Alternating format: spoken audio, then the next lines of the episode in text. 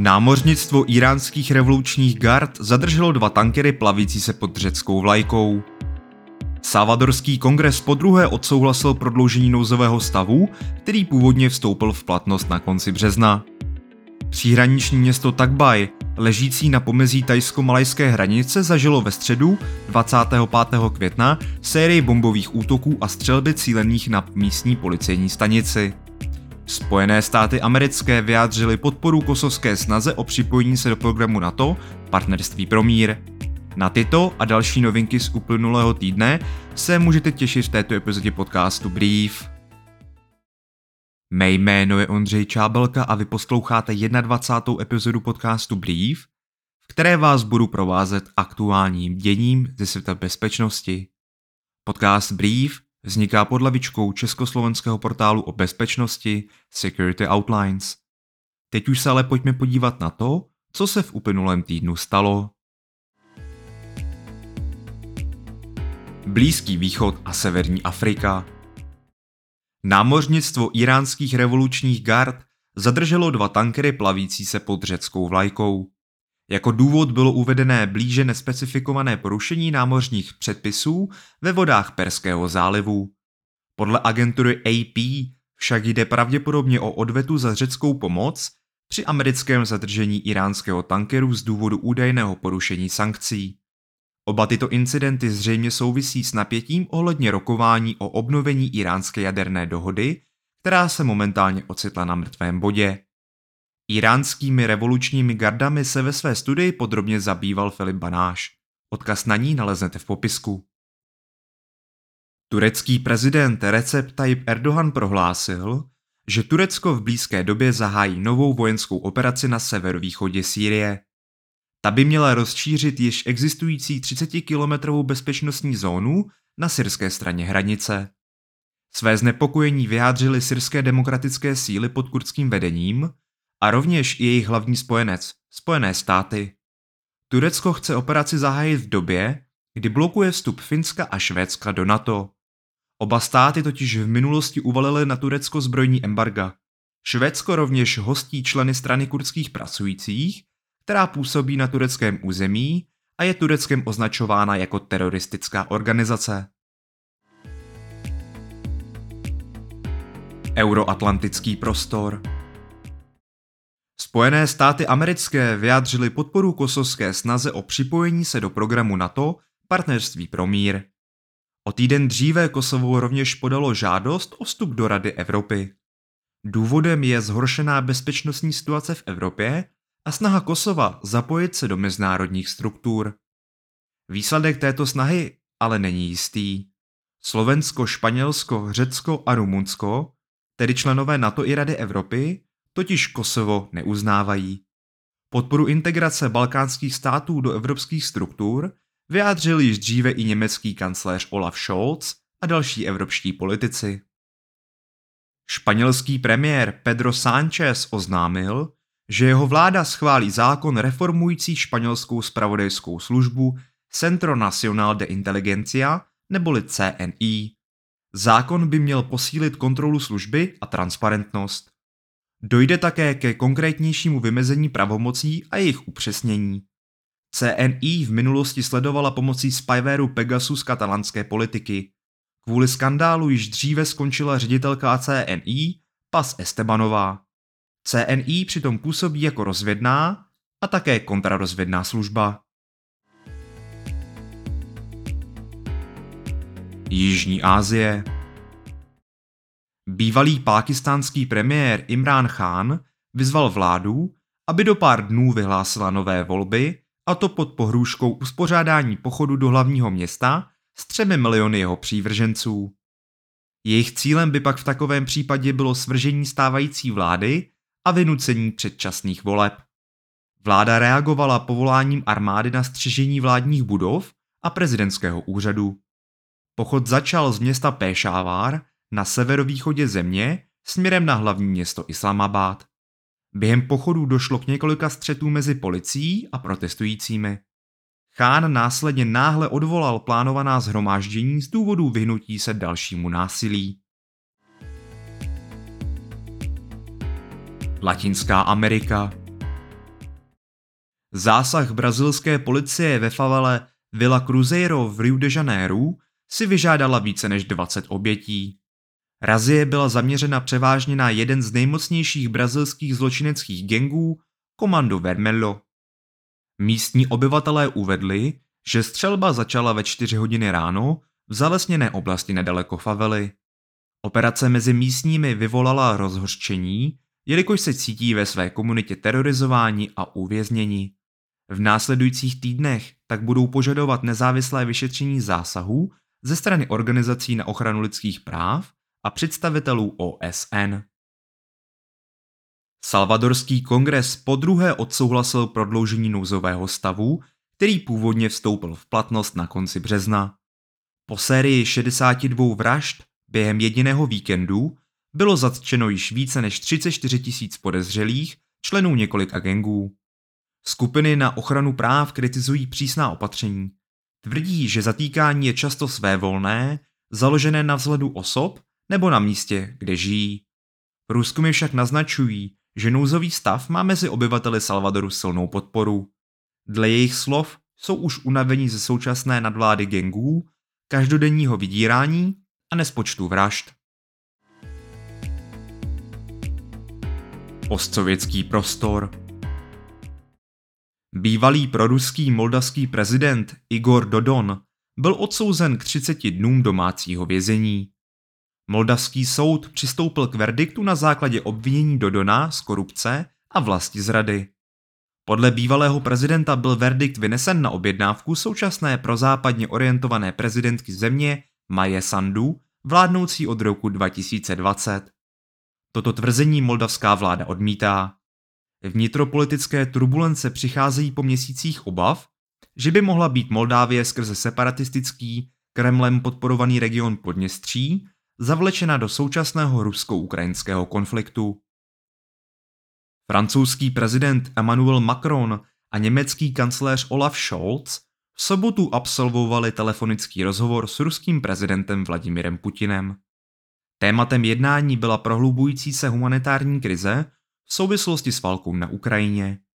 Putin během rozhovoru lídry obou evropských mocností varoval, že pokračování dodávek zbrojní techniky na Ukrajinu povede k další destabilizaci regionu. Šéf Kremlu je dle svých slov ochoten jednat o uvolnění blokády ukrajinských přístavů a vývozu ruských hnojiv, což ale podmínil stažením ekonomických sankcí uvalených na Ruskou federaci. Problematikou západních sankcí a jejich dopadem na Ruskou federaci se ve svém článku zabývá Simona Nikoléniová. Odkaz na něj naleznete rovněž v popisku. Subsaharská Afrika Během humanitárního summitu v rovníkové Guineji vyzval současný předseda Africké unie, senegalský prezident Macky Sall, ke zrušení mezinárodně uplatňovaných sankcí vůči Zimbabwe. Ty dle jeho mínění prohlubují ekonomickou a humanitární krizi v zemi. Zimbabwe čelí sankcím již více než 20 let a tak kvůli násilnému pronásledování opozice a nezávislého tisku. Dvoudenní summit má dále řešit řadu humanitárních a politických krizí, které v současnosti zasáhly mnohé státy afrického kontinentu. Mezinárodní měnový fond prodloužil o tři měsíce období, během něhož může somálská vláda čerpat finanční pomoc. Tříletý program, v rámci kterého je zemi poskytována pomoc ve výši 400 milionů dolarů, měl být původně ukončen v půlce května, pokud by do té doby nebyla ustavena nová vláda. Dlouho odkládané prezidentské volby se však nakonec uskutečnily 15. května. Nová administrativa zažádala o tříměsíční prodloužení lhůty, aby se mohla podrobněji seznámit s reformami požadovanými Mezinárodním měnovým fondem, jejichž implementace je nutnou podmínkou pro poskytování finanční podpory. Západní Pacifik Vzájemné vztahy mezi Kambodžou a Spojenými státy prožívají nejpozitivnější období za posledních 72 let. V rozhovoru tak během Světového ekonomického fóra v Davosu prohlásil Kao Kim Horn, kambodžský ministerský delegát premiéra Hun Sena. Zároveň dodal, že Kambodža očekává přijetí kroků Bidenovy administrativy vedoucích ke zrušení mezinárodních sankcí, uvalených na dovoz zbraní v roce 2021 z důvodu porušování lidských práv a blízkého napojení na aktivity Čínské lidové republiky. Thajské příhraniční město Tagbaj, ležící na pomezí thajsko-malajské hranice, zažilo ve středu 25. května sérii bombových útoků a střelby cílených na místní policejní stanici, během kterých došlo k zranění tří osob. Prozatímní vyšetřování útok spojuje s nelegální činností lokálních drogových kartelů. Pohraniční oblasti na thajsko-malajské hranici jsou dlouhodobě místem, v kterém dochází ke střetu thajských muslimských separatistů a státních ozbrojených složek. Kyberbezpečnost Rada Evropské unie schválila nové závěry týkající se dalšího vývoje postoje Evropské unie ke kyberbezpečnosti. Reformulace jejího postoje je do velké míry ovlivněna aktuální situací a s ní spojenými aktivitami státních i nestátních aktérů v kyberprostoru. Rada vyzývá především k posílení odolnosti, spolupráce a k vyšší prevenci a obraně proti kyberútokům.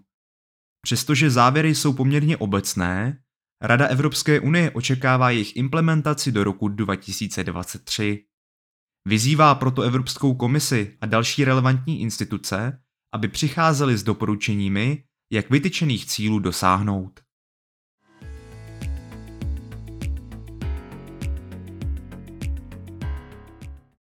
V tuto chvíli se přesuneme k hlavní novince tohoto týdne. Srílanský prezident Gotabaya Rajapaksa požádal o naléhavou mezinárodní pomoc v boji proti finanční krizi. Aktuální hospodářská situace je označována za jednu z nejvážnějších od vyhlášení samostatnosti v roce 1948. Sri Lanka je takřka v bankrotu, nedokáže splácet svoje zahraniční půjčky a nemá dostatek základního zboží, pohoných hmot a léků. Ekonomická krize podnítila politické a sociální nepokoje, které trvají téměř dva měsíce. Během nich se protestující usadili před úřadem prezidenta, kde žádají jeho rezignaci. Policie za účelem potlačení demonstrací reagovala použitím slzného plynu a vodních děl. Detailněji nám aktuální situaci přiblíží Emma Ciprianová, členka redakce Security Outlines a autorka dnešní hlavní novinky. Emo, popiš nám prosím, co se na Sri Lance aktuálně děje. Ostrovná krajina aktuálne zažíva ekonomický kolaps, ktorý má za následok zvýšené ceny potravín, výpadky elektriny a nedostatok základného tovaru, paliva a liekov. Inflácia sa pohybuje okolo 40% a za posledného pol roka ceny nafty zrastli o viac ako 200% a ceny benzínu o 140%. Hospodárska kríza, najväčšia od roku 1948, podničila vlnu protivládnych protestov, ktoré sa od apríla rozšírili po celej krajine. Jak se země ocitla v této bezprecedentní hospodářské krizi? Zlé hospodárenie vlády zapričinilo, že Sri Lanka nedokáže splatiť svoje zahraničné dlhy vo výške niekoľkých miliónov dolárov, pričom jej došli už takmer všetky devizové rezervy. Krátko po nástupe do prezidentského úradu v roku 2019 Gotabaya Rajapaksa vyhlásil výrazné zniženie daní, čo viedlo k oslabeniu príjmov verejných financií. Rovnako výdavky štátu a import prevyšoval jeho príjmy a produkciu obchodovateľných tovarov a služieb. Od konca občianskej vojny v roku 2009 sa Sri Lanská vláda rozhodla zamerať na poskytovanie tovaru na domáci trh namiesto s nami preniknúť na zahraničný trh. To spôsobilo negatívnu platobnú bilanciu a oslabenie domácej meny. Ekonomickú krízu taktiež prehlbila pandémia COVID-19, ktorá zapričinila výpadok dôležitých príjmov z cestovného ruchu a remitencií. Pokles turistov spôsobila aj séria bombových útokov z roku 2019. Vláda sa dostala do dlhov najmä kvôli financovaniu nepotrebných projektov zameraných na infraštruktúru. Neschopnosť splniť svoje platobné záväzky poškodilo dôveru investorov, znižilo šancu pôžičiek z medzinárodných trhov a spôsobilo deficit zahraničnej meny. Vládnym riešením tohto problému bol zákaz dovozu chemických hnojív, čo viedlo rozsiahle neúrode. Kolombo muselo začať dovážať základné potraviny, čím sa nedostatok cudzej meny ešte viac prehlbil. Jaké dopady má tato krize na politickou situaci v zemi? Ekonomický kolaps spôsobil v krajine politickú a spoločenskú krízu. Veľká časť hnevu bola nasmerovaná na bratov Paksovcov, ktorých protestujúci obvinujú z aktuálneho stavu. Moc v krajine dlhodobo drží práve táto rodina. Premiér Mahinda Rajapaksa v maji odstúpil v reakcii na protivládne protesty. Tie však neutichli a nadalej požadujú rezignáciu jeho mladšieho brata, prezidenta Gotabaya Rajapaksu. Ten snahe udržať si kontrolu použil násilie na potlačenie protestov a iné mimoriadne právomoci. Obaja v roku 2009 boli oslovaní ako hrdinovia buddhisticko-sinálskou väčšinou za ukončenie občianskej vojny proti hinduisticko-tamilským rebelom. Aj napriek obvineniam z vojnových zločinov sa doteraz tešili širokej podpore verejnosti. Opozícia ich však obvinuje z monopolizácie moci, potlačovania nezávislých inštitúcií a silného podredenia armády. Jaká je reakce okolních zemí? Vláda požiadala pomoc regionálne mocnosti, Indiu a Čínu, ktoré dlhodobo bojujú o svoj vplyv na strategickom ostrove. Dili poskytlo v tomto roku pôžičku v hodnote 3 miliard dolárov a zároveň sa zaviazalo na poskytnutie ďalších 9 miliard. Ďalej krajine dodá potrebné hnojivo a palivo. Peking požičal nižšiu čiastku, ale masívne investoval do projektov infraštruktúry, čo analytici vnímajú ako pokus rozšíriť svoj vplyv krajine. Čína je však otvorená snahe Sri Lanky o reštrukturalizáciu dlhu, ktorý je vo výške 6,5 miliard dolárov. Novozvolený premiér Vikramasinghe vyhlásil, že krajina v najbližších dňoch naliehavo potrebuje peniaze na zaplatenie importu základných súrovín a paliva. O pôžičku žiada Medzinárodný menový fond, s ktorým minulý mesiac otvoril rozhovory. Podmienkou pôžičky je však zvýšenie úrokových sadzieb a daní. Súčasne skupina krajín G7 prisúbila poskytnutie pomoci na vyriešenie ekonomickej krízy. Emo, moc děkuji za tvůj čas a užij si zbytek dne.